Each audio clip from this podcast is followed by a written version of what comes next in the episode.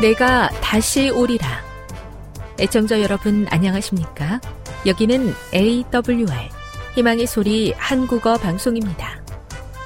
본 방송은 천국 복음을 온 세상에 전파하기 위해 제7일 안식일 예수 재림교회가 설립한 세계 방송망입니다. AWR 희망의 소리는 유럽, 라틴 아메리카, 아프리카, 러시아, 아시아의 방송망을 통해 전 세계에 복음을 전파하고 있습니다. AWR 아시아 희망의 소리 방송국은 한국어 방송을 매일 5시간씩 송출하고 있습니다. 희망의 소리 방송은 인터넷과 스마트폰을 통해서도 언제나 청취하실 수 있습니다. 들으실 수 있는 인터넷 주소는 awr.org입니다. 유튜브로는 awr 코리아로 검색하시면 됩니다. 이 시간 희망의 소리 한국어 방송과 함께 보람있고 유익한 시간 되시기 바랍니다. 내가 다시 오리라. 여기는 AWR 희망의 소리 한국어 방송입니다. 주파수 안내입니다. 괌에서 송출하는 우리 방송은 한국 표준시로 새벽 1시 30분에 11,955kHz로 새벽 2시 30분에 15,530kHz로 새벽 5시에 9,700kHz로 3회에 걸쳐 송출하고 있습니다. 스리랑카에서 송출하는 우리 방송은 한국 표준시로 새벽 4시에 9,765kHz로 우즈베키스탄에서는 밤 9시에 15,530kHz로 타지키스탄에서는 밤 9시에 15,515kHz로 각각 1시간씩 방송하고 있습니다. 애청자 여러분의 많은 청취 바랍니다.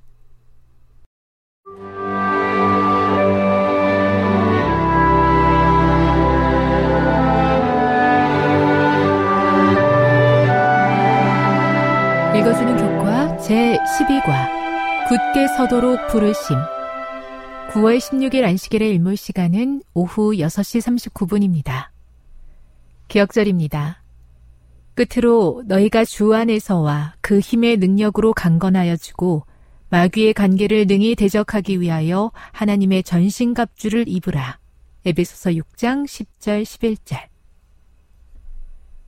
눈을 비비며 숙소 밖으로 나온 사화는 사방이 군사와 말과 병거로 완전 무장한 대규모의 적군에 둘러싸인 놀라운 광경을 목격한다. 그는 놀라서 더듬거리며 선지자 엘리사에게 이 소식을 전하며 내 주여 우리가 어찌하리이까 라는 불안한 질문을 던진다.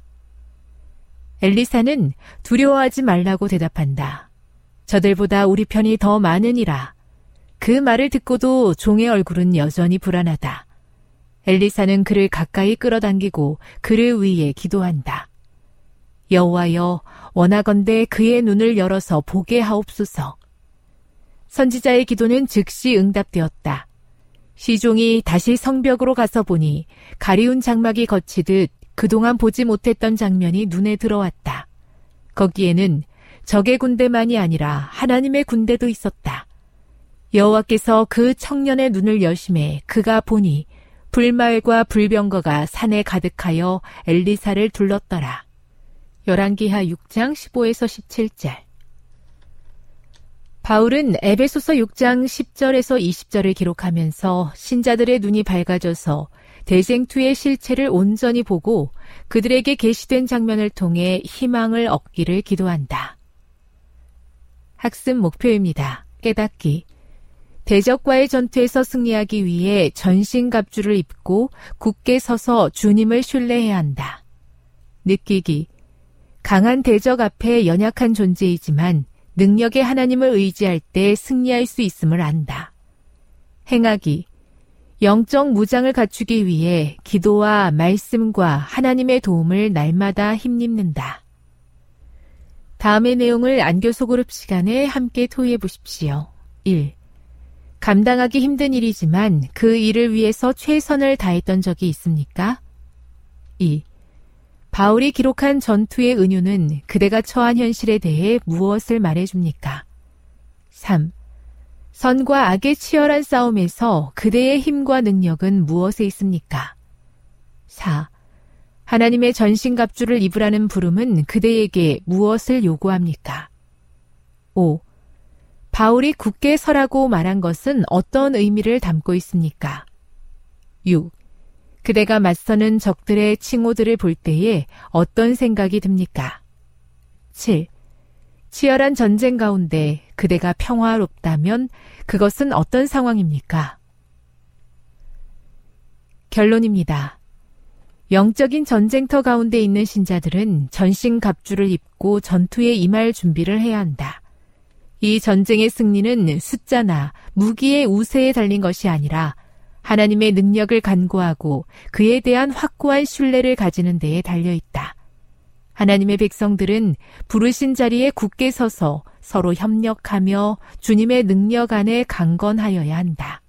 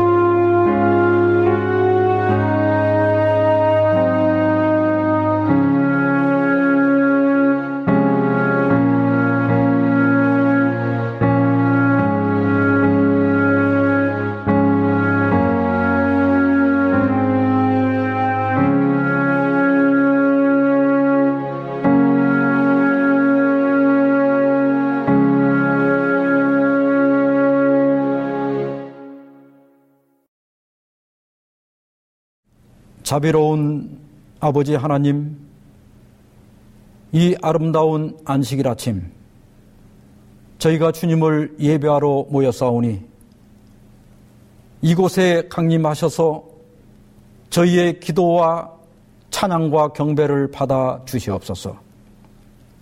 오늘도 저희가 주의 말씀을 기다리오니 주여 우리에게 말씀해 주셔서 이 말씀이 어둡고 어지러운 세상에서 우리 발에 등불이 되게 해 주시옵소서.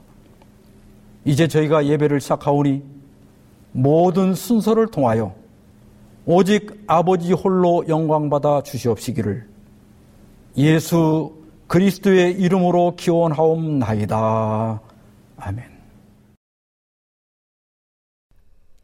교동문 802장 사업과 본분 전도 그러므로 너희는 가서 모든 민족을 제자로 삼아 아버지와 아들과 성령의 이름으로 침례를 베풀고 내가 너희에게 분부한 모든 것을 가르쳐 지키게 하라. 볼지어다 내가 세상 끝날까지 너희와 항상 함께 있으리라. 또 이르시되 너희는 온 천하에 다니며 만민에게 복음을 전파하라. 믿고 침례를 받는 사람은 구원을 얻을 것이요.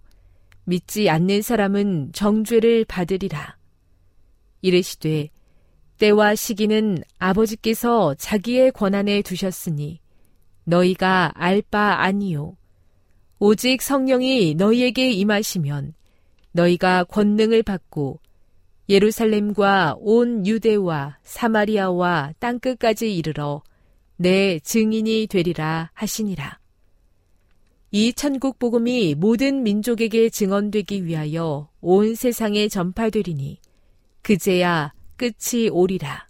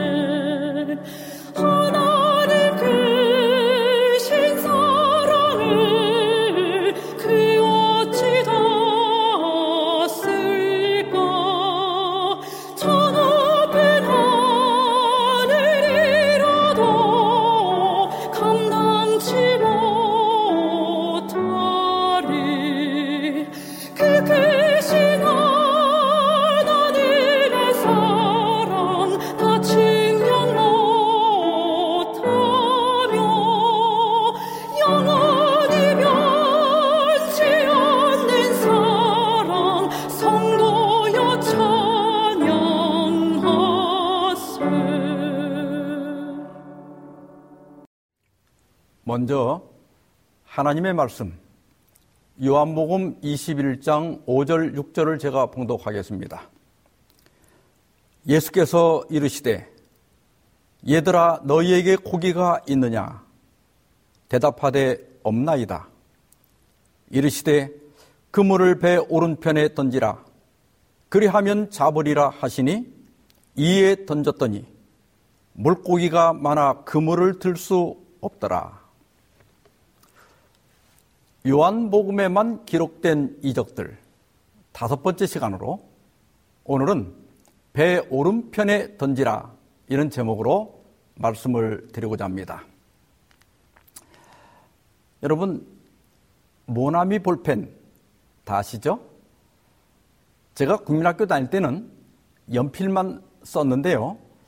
중학교에 가니까 펜을 쓰라고 합니다.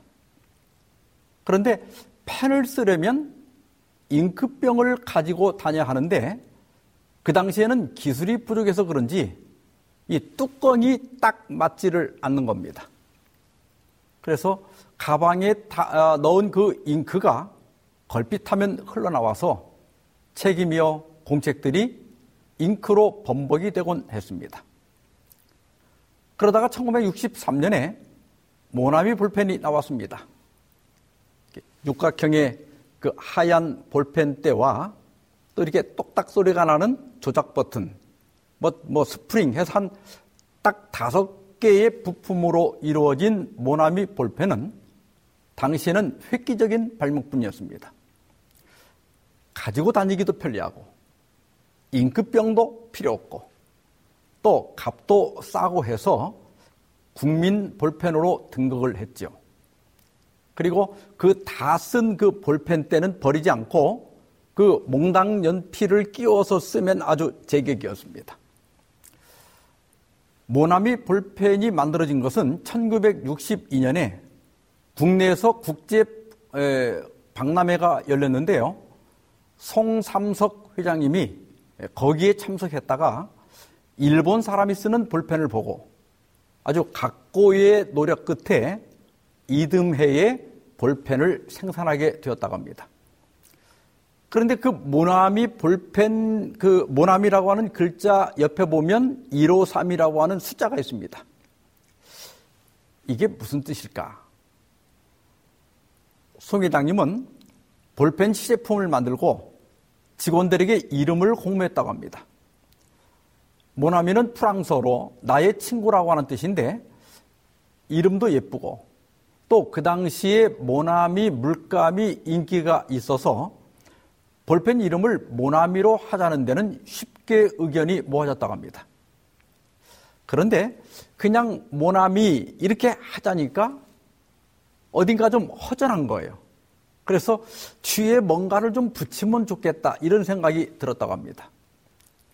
그래서 송 회장님은 아이디어 회의를 소집했습니다. 거기서 다양한 의견들이 나왔다고 합니다. 1963년에 태어났으니 모나미 1963으로 하자. 5월 1일에 태어났으니 모나미 501이 어떠냐. 또 행운을 따르라고 하는, 행운이 따르라고 하는 의미에서 모나미 77로 하자. 뭐 여러 의견이 나왔지만 마음에 들지를 않다라는 겁니다. 그때 한 남자 직원이 153이라고 하면 어떠냐고 제안을 했습니다. 그래서 1호 3이 어떤 뜻이냐 이렇게 물으니까 그 화투를 칠 때 가보 뭐 저는 화투를 잘 모르는데 가보가 구라면서요. 그런데 그 구를 만들 때 2, 2, 5도 있고 2, 3, 4도 있고 1, 3, 5도 있지만 발음하기에는 1호 3이 좋다는 것이었습니다. 이 엉뚱한 제안을 듣고 모두 웃으면서 뭐 그런 아이디어를 내냐 이런 식으로 눈총을 주었다 그래요. 그런데 송 회장님은 1호 3이라고 하는 숫자가 성경 어디선가 본 것 같은 생각이 들었다 그래요. 그래서 급히 사무실로 뛰어가서 성경을 뒤져가지고 요한복음 21장 11절에 제자들이 배 오른편에 그물을 던져서 잡은 물고기 그 숫자가 153마리였다고 하는 성경절을 보게 되었습니다. 뭐 이제 더 이상 고민할 필요가 없게 되었습니다. 그래서 최초의 볼펜 이름은 모나미 153으로 정해졌습니다. 그 옆에 있는 0.7은 글씨체의 굵기를 의미합니다. 그런데 어, 현재 모나미 회사 홍보실에서는 그 153을 그 당시 모나미 볼펜 값이 15원이었고 또 모나미가 아, 세 번째 만든 제품이라고 해서 153으로 했다 이렇게 설명을 하고 있다고 합니다. 오늘은 그 모나미 볼펜에 사용된 153이라고 하는 숫자가 나오는 요한복음 21장의 이적과 그 의미를 살펴보고자 합니다. 요한은 21장의 그 이적을 기록하면서 이것은 예수께서 죽은 자 가운데서 살아나신 후에 세 번째로 제자들에게 나타나신 것이라 이렇게 말하고 있습니다. 아, 요한은 예수님께서 여인들에게 나타난 것은 빼고 제자들이 함께 모여 있을 때 나타난 것만 계산하고 있습니다. 첫 번째는 부활하시던 날 저녁에 다락방에 있던 제자들에게 나타나셨고요. 두 번째는 일주일 후에 그 같은 다락방에 도마가 함께 있을 때 나타나셨습니다. 그리고 세 번째는 갈리 호숫가에 나타나신 것입니다. 예수님은 십자가 직전에 감남산으로 가시면서 그러나 내가 살아난 후에 너희보다 먼저 갈릴리로 가리라 이렇게 말씀하셨습니다. 그리고 일요일 새벽에 그 여인들이 무덤을 찾았을 때 천사는 예수님의 부활 소식을 알리면서 또 빨리 가서 그의 제자들에게 이르되 그가 죽은 자 가운데서 살아나셨고 너희보다 먼저 갈리로 가시나니 거기서 너희가 배우리라 하라 이렇게 말했습니다. 그리고 이 여인들이 예수님의 부활 소식을 전하기 위해서 달려가고 있을 때 길에서 예수님이 나타나셔서 이에 예수께서 이르시되 무서워하지 말라. 가서 내 형제들에게 갈릴리로 가라 하라. 거기서 나를 보리라 하시니라. 이렇게 말씀하셨습니다. 여러분, 예수님은 왜 갈릴리에서 만나자고 하셨을까요? 사복음서 하면 우리가 잘 아는 대로 마태, 마가, 누가, 요한복음을 가리킵니다. 그 중에 마태, 마가, 누가 복음을 공관복음이라고 그래요. 공관이라고 하는 것은 공통적인 관점으로 함께 본다 그런 뜻입니다. 그러나 요한은 이 세 권의 책과 좀 더 다른 관점에서 기록이 되었습니다. 그래서 요한복음에 기록된 사건이나 메시지의 90%는 공관복음에서 전혀 다루지 않은 것들입니다. 오늘 우리가 살펴보고 있는 요한복음 21장도 공관복음에는 없습니다. 그리고 요한이 이 책을 마감하는 방식도 좀 독특합니다. 요한복음 20장 30절 31절을 봅시다. 예수께서 제자들 앞에서 이 책에 기록되지 아니한 다른 표적들도 많이 행하셨으나 오직 이것을 기록함은 너희로 예수께서 하나님의 아들 그리스도이심을 믿게 하려 함이요 또 너희로 믿고 그 이름을 심입어 생명을 얻게 하려 함이니라. 여기 보십시오. 이것은 요한복음을 마무리하는 문체입니다. 여기서 요한복음을 끝내도 전혀 이상하지 않습니다. 그런데 요한은 붓을 들어 한 장을 더 기록합니다. 요한복음 21장 1절입니다. 그 후에 예수께서 디베랴 호수에서 또 제자들에게 자기를 나타내셨으니 나타내신 일은 이러하니라. 요한은 왜 요한복음 21장을 별도로 기록했을까요? 그리고 예수님은 부활 후에 왜 굳이 갈릴리에서 제자들을 만나려고 하셨을까요? 예수께서 마지막 만찬을 드시고 감남산으로 가실 때 제자들의 배신을 예언하셨지만 베드로와 제자들은 그런 일이 없을 거라고 단호히 부인했습니다. 그러나 막상 예수님이 체포되자 제자들은 다 도망갔고 예수님의 시신이 무덤에 들어갈 때 그들의 모든 소망도 함께 장사되었습니다. 제자들에게는 오직 두려움과 낙심만 남아 있었습니다. 갈릴리 회합은 무너진 교회를 재건하기 위한 것이었습니다. 예수님은 갈릴리에서 죽은 교회를 부활시킵니다. 그리고 복음은 요원의 불길처럼 온 세상으로 번져나가게 됩니다. 도대체 갈릴리에서 무슨 일이 있었을까요? 우리 함께 그때 갈릴리로 돌아가 봅시다. 예수님의 부활 후에 베드로를 비롯해서 일곱 명의 제자들이 갈릴리에 모였습니다. 그들은 예수님께서 행하시는 이적을 통해서 그리스도이심을 확신하고 제자가 되었습니다. 그 후에도 갈릴리에서 많은 이적을 경험했죠. 배가 폭풍우를 만나서 침몰할 위기에 빠졌을 때 파도를 잔잔하게 하신 일. 또한 호숫가의 한 언덕에서 보리떡 다섯 개와 물고기 두 마리로 오천 명을 먹인 일. 제자들이 탄 배가 역풍에 시달릴 때 그 예수께서 무리를 걸어 오신 일, 이런 많은 이적들을 그들은 갈릴리에서 직접 보았습니다. 그러나 이날의 갈릴리 호수는 너무나 평온했습니다. 아무 일이 없었어요. 하루가 저물고 저녁이 되자 배가 고팠습니다.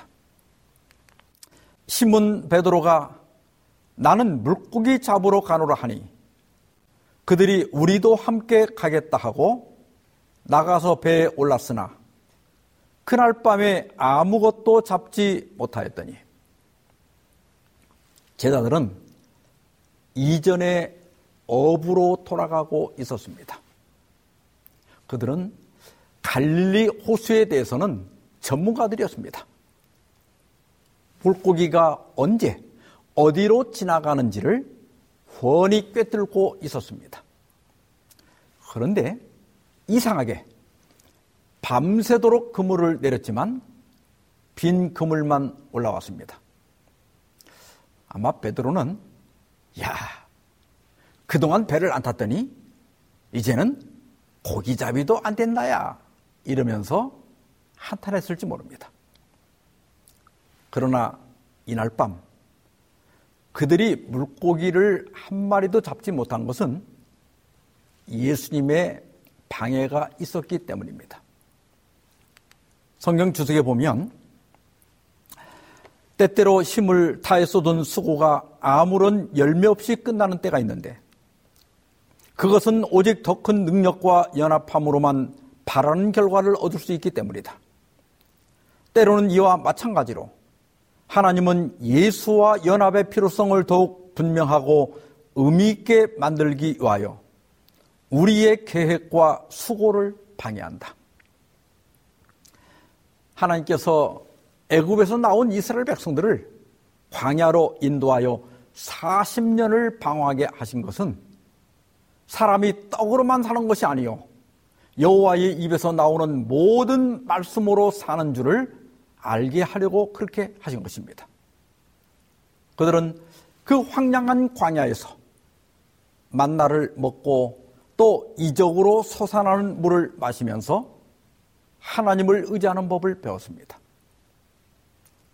예수님은 사명을 잃어버리고 이전의 삶으로 돌아가려던 제자들을 다시 부르시기 위하여 그들의 계획과 수고를 방해하셨습니다.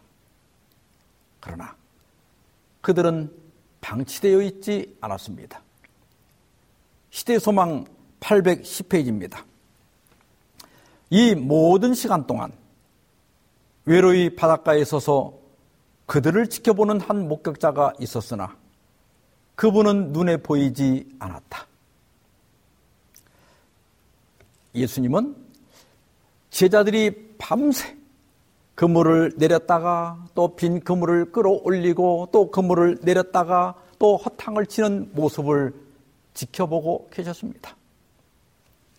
지금도 마찬가지예요. 우리가 빈 그물을 끌어올리며 실망하고 좌절할 때 하나님께서 우리 곁을 떠난 것이 아닙니다. 하나님은 그 절망의 순간에도 그 낙심의 순간에도 우리 곁에 계십니다. 서서히 날이 새기 시작했습니다. 요한복음 21장 5절 6절입니다. 예수께서 이르시되 얘들아 너희에게 고기가 있느냐 대답하되 없나이다. 이르시되 그물을 배 오른편에 던지라 그리하면 잡으리라 하시니 이에 던졌더니 물고기가 많아 그물을 들 수 없더라. 네 여러분 이 장면 어디서 본 것 같지 않습니까? 맞습니다. 예수님께서 공생의 초기에 베드로와 안드레, 야고보와 요한을 부르실 때도 똑같은 일이 있었습니다. 한번 볼까요? 누가복음 5장 4절로 6절입니다. 말씀을 마치시고 시몬에게 이르시되 깊은 데로 가서 그물을 내려 고기를 잡으라. 시몬이 대답하여 이르되 선생님 우리들이 밤이 새도록 수고하였으되 잡은 것이 없지만은 말씀에 의지하여 내가 그물을 내리리다 하고 그렇게 하니 고기를 잡은 것이 힘이 많아 그물이 찢어지는지라. 베드로는 어려서부터 고기잡이로 잔뼈가 굵은 전문적인 어부였습니다. 낮에 깊은 곳에 그물을 내리면 그물이 훤히 보이기 때문에 고기가, 고기가 잘 잡히지 않습니다. 그런데 말이 안 되는 상황이 벌어진 겁니다. 그물이 찢어질 정도로 많은 고기가 잡혔어요. 베드로는 즉각 이적이 일어난 것을 알 수가 있었습니다. 그렇다면 예수님은 보통뿐이 아닌 거지요. 시몬 베드로가 이를 보고 예수의 무릎 아래 엎드려 이르되 주여 나를 떠나서서 나는 죄인이로소이다. 베드로가 이렇게 말한 건 정말 자기를 떠나달라 이런 뜻이 아닙니다. 밤새 헛수고한 자신과 예수님을 비교할 때 자신의 무능함과 무가치함이 명백하게 드러났습니다. 나를 떠나서서 이 말은 저는 주님과 가까이 할 만한 사람이 아닙니다. 이런 뜻이에요. 예수님은 우리가 무언가를 할 수 있다고 생각할 때가 아니라 이렇게 우리가 아무것도 할 수 없는 존재임을 깨달을 때 비로소 우리를 사용하십니다. 왜냐하면 그런 사람을 통해서만 하나님의 능력이 흘러나갈 수 있기 때문입니다. 예수께서 시몬에게 이르시되 무서워하지 말라. 이제 후로는 내가 사람을 취하리라 하시니 그들이 배를 육지에 대고 모든 것을 버려두고 예수를 따르니라. 여기 취하리라 이 말은 원문에 조그레오입니다. 조그레오. 근데 이 말은 산채로 잡다. 다시 말하면 생포한다 이런 뜻입니다. 사람을 낚는 예수께서는 그 순간 이적이라고 하는 그물로 네 명의 제자들을 생포하신 겁니다. 그리고 이 네 사람을 생포한 이유는 그들을 통하여 또 다른 사람들을 생포하기 위해서였습니다. 예수께서는 이 이적을 통해서 사람이 떡으로만 살 것이 아니라고 하는 것을 가르쳤습니다. 단순한 생존을 넘어서 위대한 사명, 사람을 낚는 어부가 되도록 그들을 부르신 겁니다. 그들은 주저하지 않았습니다. 모든 것을 버려두고 예수님을 따르게 됩니다. 그랬던 베드로가 이제 다시 물고기를 낚는 업으로 돌아가고 있는 것입니다. 다른 제자들도 뭐라 그래요? 우리도 같이 가자. 그리고 같이 따라 나섰습니다. 여러분, 이렇게 되면 복음 사업은 어떻게 되겠습니까? 또한 교회는 어떻게 되겠습니까? 그 감동적이었던 순간들은 이제는 일장 춘몽으로 끝나고 말 것인가? 아닙니다. 예수님은 그들을 다시 사람을 낚는 업으로 부르시기 위해 갈릴리에서 만나자고 한 겁니다. 밤새 헛수고한 제자들에게 그물을 배 오른편에 던지라 말씀하셨습니다. 그런데 여러분, 왜 배 오른편일까요? 시대소망 811페이지에 보면 예수께서 그들에게 배 오른편에 그물을 던지라고 명하신 데는 한 가지 목적이 있었다. 그 편 해변에 당신이 서 계셨다. 그것은 믿음의 편이었다. 여러분, 이것은 부르심이었습니다.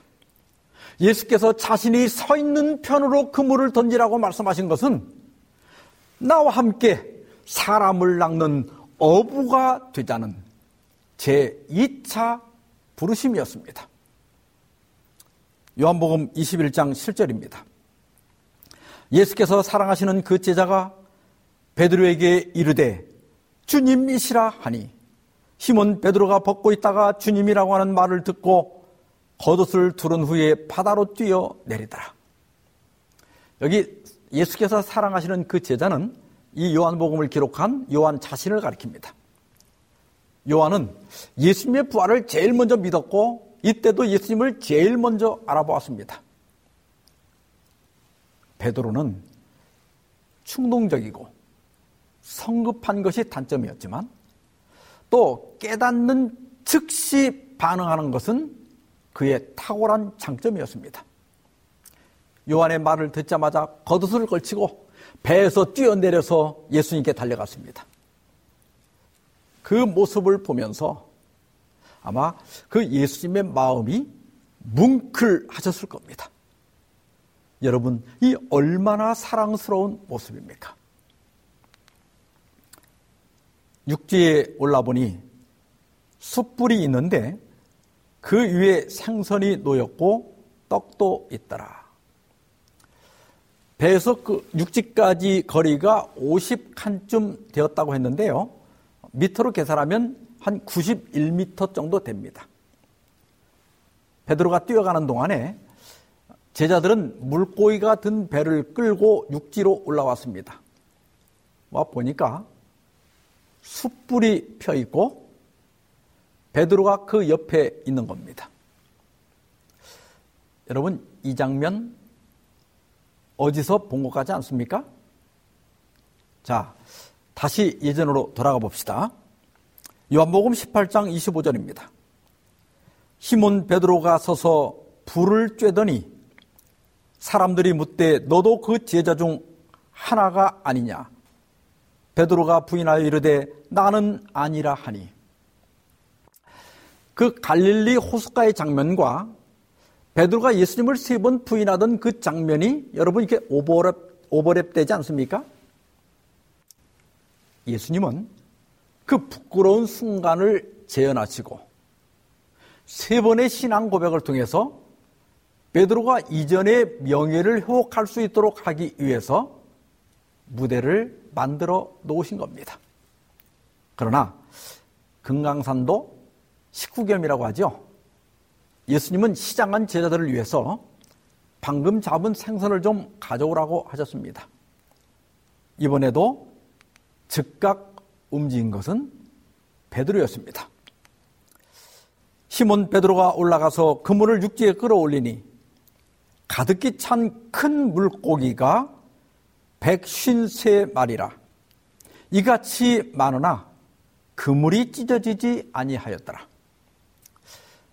여기서 굳이 153마리를 언급한 것은 153이라고 하는 숫자에 특별한 의미가 있기 때문이 아닙니다.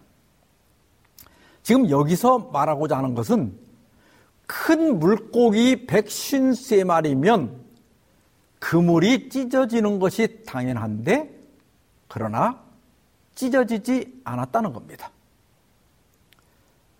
시대소망 811페이지에 보면 저희가 그리스도의 사업을 행하는 동안 예수께서는 그들에게 필요한 것을 공급해 주실 것이다. 153마리의 물고기는 우리가 하나님의 사업에 헌신하면 하나님께서 필요한 것들을 공급해 주실 것에 대한 상징입니다. 그래서 예수님은 열두 제자들을 파송하실 때 여행을 위하여 지팡이 외에는 양식이나 배낭이나 전대의 돈이나 아무것도 가지지 말며 신만 신고 두보로 또 입지 말라고 말씀하셨습니다. 왜냐하면 복음 전하는 자들이 복음으로 말미암아 살아야 하기 때문입니다. 이 말씀은 복음 사역자들의 생계를 보장할 것에 대한 약속이며 동시에 우리 모두에게 복음 사역자들을 부양할 의무를 부여하고 있는 것입니다. 요한복음 21장 15절입니다. 그들이 조반 먹은 후에 예수께서 시몬 베드로에게 이르시되 요한의 아들 시몬아 내가 이 사람들보다 나를 더 사랑하느냐 하시니 이제 예수님은 베드로를 회복시키기 위한 의식을 시작하셨습니다. 예수님께서 내가 이 사람들보다 나를 더 사랑하느냐 이렇게 물으셨는데요. 여기 이 사람들은 원문의 투톤입니다. 그냥 이들 이런 뜻이에요. 그런데 이들은 사람을 가리킬 수도 있고 또 사물을 가리킬 수도 있습니다.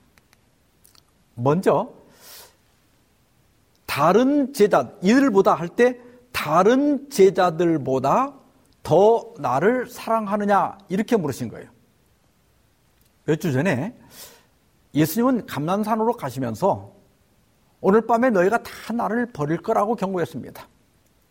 그때 베드로는 모두 주를 버릴지라도 나는 결코 버리지 않겠나이다. 이렇게 맹세를 했습니다. 이 맹세는 뭐, 뭐 특별한 잘못은 없죠. 문제는 베드로가 불과 몇 시간도 지나지 않아서 이 맹세를 지키지 못했다는데 잘못이 있습니다. 이제 예수님은 베드로가 그 맹세를 다시 새롭게 할 기회를 주고 계신 겁니다. 두 번째는 이것들보다 더 나를 사랑하느냐 이렇게 물으신 겁니다. 이전에 예수님께서 낙타가 바늘귀로 들어가는 것이 부자가 하나님 나라에 들어가는 것보다 쉽다고 말씀하실 때 베드로가 이렇게 말합니다. 보소서 우리가 모든 것을 버리고 주를 따라 싸운데 그런즉 우리가 무엇을 얻으리까? 예수님은 다시 한번 모든 것을 버리고 이 모든 사물을 다 버리고 나를 따를 마음이 있는지 물으신 겁니다. 이 말씀은 우리가 예수님을 따르기 위해서 뭐 무조건 가족도 버리고 친구도 버리고 재물도 버려야 한다는 그런 말씀이 아닙니다. 우리가 예수님을 따르는데 그것들이 방해가 된다면 그때는 그것들을 버리고 나를 따를 것인가 이렇게 물으신 겁니다. 이것은 우리가 그리스도의 제자가 되기 위한 절대 조건입니다. 그래서 사도 바울은 예수님의 제자가 된 다음에 이렇게 고백합니다. 빌보 3장 7절 8절입니다. 그러나 무엇이든지 내게 유익하던 것을 내가 그리스도를 위하여 다 해로 여길 뿐더러 또한 모든 것을 해로 여김은 내 주 그리스도 예수를 아는 지식이 가장 고상하기 때문이라. 내가 그를 위하여 모든 것을 잃어버리고 배설물로 여긴다고 하였습니다. 바울은 로마 시민권자로 태어났고 가말리엘 문화에서 수학한 엘리트로서 바리세파에 속해 있었습니다. 그는 그리스 철학은 물론 정통 유대교 율법학에도 능통한 사람이었습니다. 그런데 그런 것들이 이 세상을 살아가는 데는 도움이 될지 모르지만은 그러나 사람을 구원하고 사람을 죄에서 구원하는 데는 아무 소용이 없다는 것을 바울은 절실히 깨달았습니다. 그래서 그는 그 모든 것을 해로 여기고 또한 오물로 여긴다고 고백하였습니다. 베드로는 겸손한 마음으로 목이 메어서 예수님께 고백을 합니다. 주님 그러하나이다. 내가 주님을 사랑하는 줄 주께서 아시나이다. 이르시되 내 어린 양을 먹이라. 사도행적 515페이지입니다. 해변에서 그리스도와 제자들과의 마지막 회합에서 내가 나를 사랑하느냐는 세 번의 거듭된 질문으로 시험을 받은 베드로는 열두 제자 중에 그의 자리를 회복하였다. 그의 사업이 그에게 지정되었다. 그는 주의 양을 먹여야 하였다. 이제 회개하고 간합하심을 받은 베드로는 우리 밖에 있는 양들을 구원하고자 노력해야 할 뿐 아니라 양의 목자가 되어야 하였다. 예수님을 세 번 부인했던 베드로는 세 번의 신앙 고백을 통해 열두 제자 중 한 사람으로 복귀하였습니다. 예수님은 회복된 그에게 내 양, 내 교회를 돌보라고 사명을 다시 위탁하셨습니다. 그리고 예수님은 베드로의 죽음에 대하여 이렇게 예언을 하십니다. 요한복음 21장 18절로 19절입니다. 내가 진실로 진실로 내게 이르노니 내가 젊어서는 스스로 떼띠고 원하는 곳으로 다녔거니와 늙어서는 내 팔을 벌리리니 남이 내게 띠띠우고 원하지 아니한 곳으로 데려가리라. 이 말씀을 하심은 베드로가 어떠한 죽음으로 하나님께 영광을 돌 것을 가리키심이로라. 이 말씀을 하시고 베드로에게 이르시되 나를 따르라 하시니 네 팔을 벌린다고 하는 것은 베드로가 십자가에 죽을 것을 의미합니다. 예수님은 나를 따르라고 말씀하셨습니다. 전승에 의하면 베드로는 네로 황제 때 체포되어서 십자가형을 언도받았습니다. 베드로는 주님처럼 십자가에 죽는 것을 영광으로 받아들였습니다. 다만 전에 예수님을 세 번 부인했던 자신을 예수님은 이미 용서하셨지만 자신은 아직도 용서할 수가 없었습니다. 그래서 집행자들에게 자신을 거꾸로 십자가에 못 박아달라고 간청했습니다. 그 요구는 수락되었습니다. 이렇게 해서 베드로는 십자가에 거꾸로 못 박혀 순교하였습니다.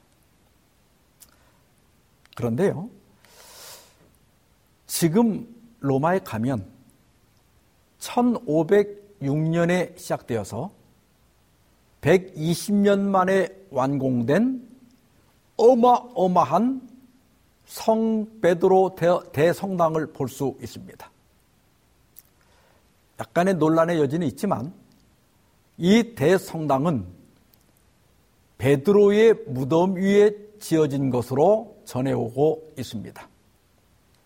어쨌든 로마는 베드로를 십자가에 못 박았지만 베드로가 전한 복음은 대제국 로마를 정복했습니다.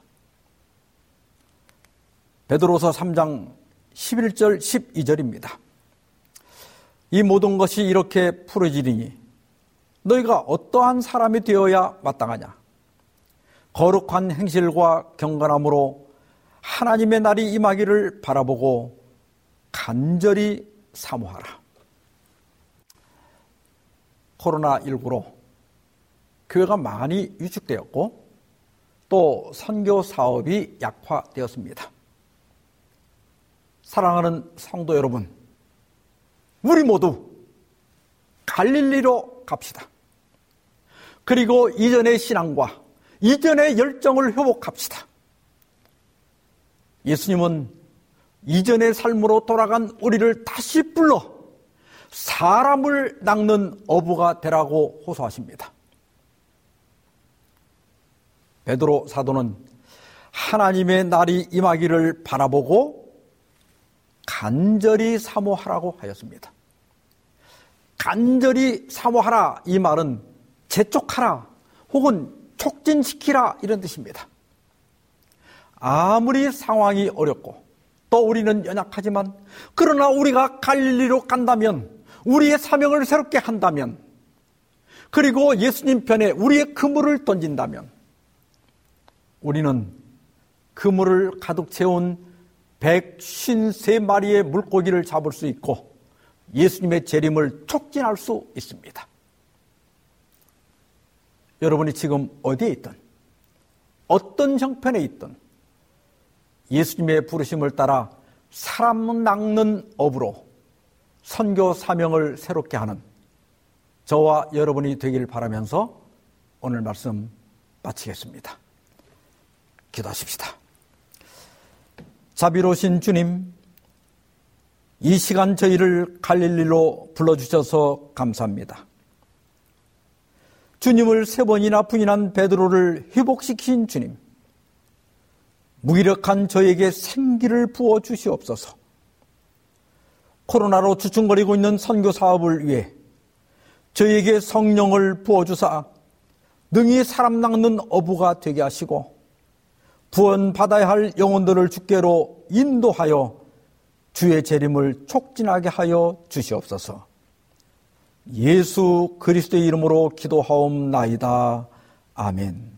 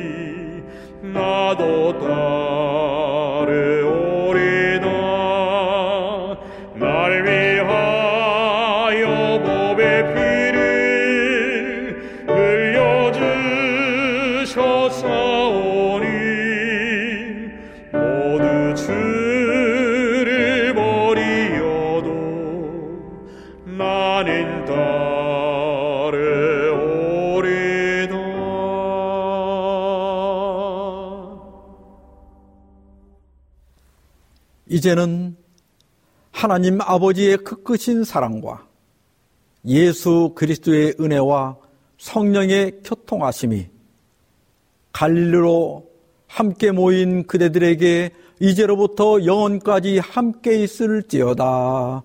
아멘.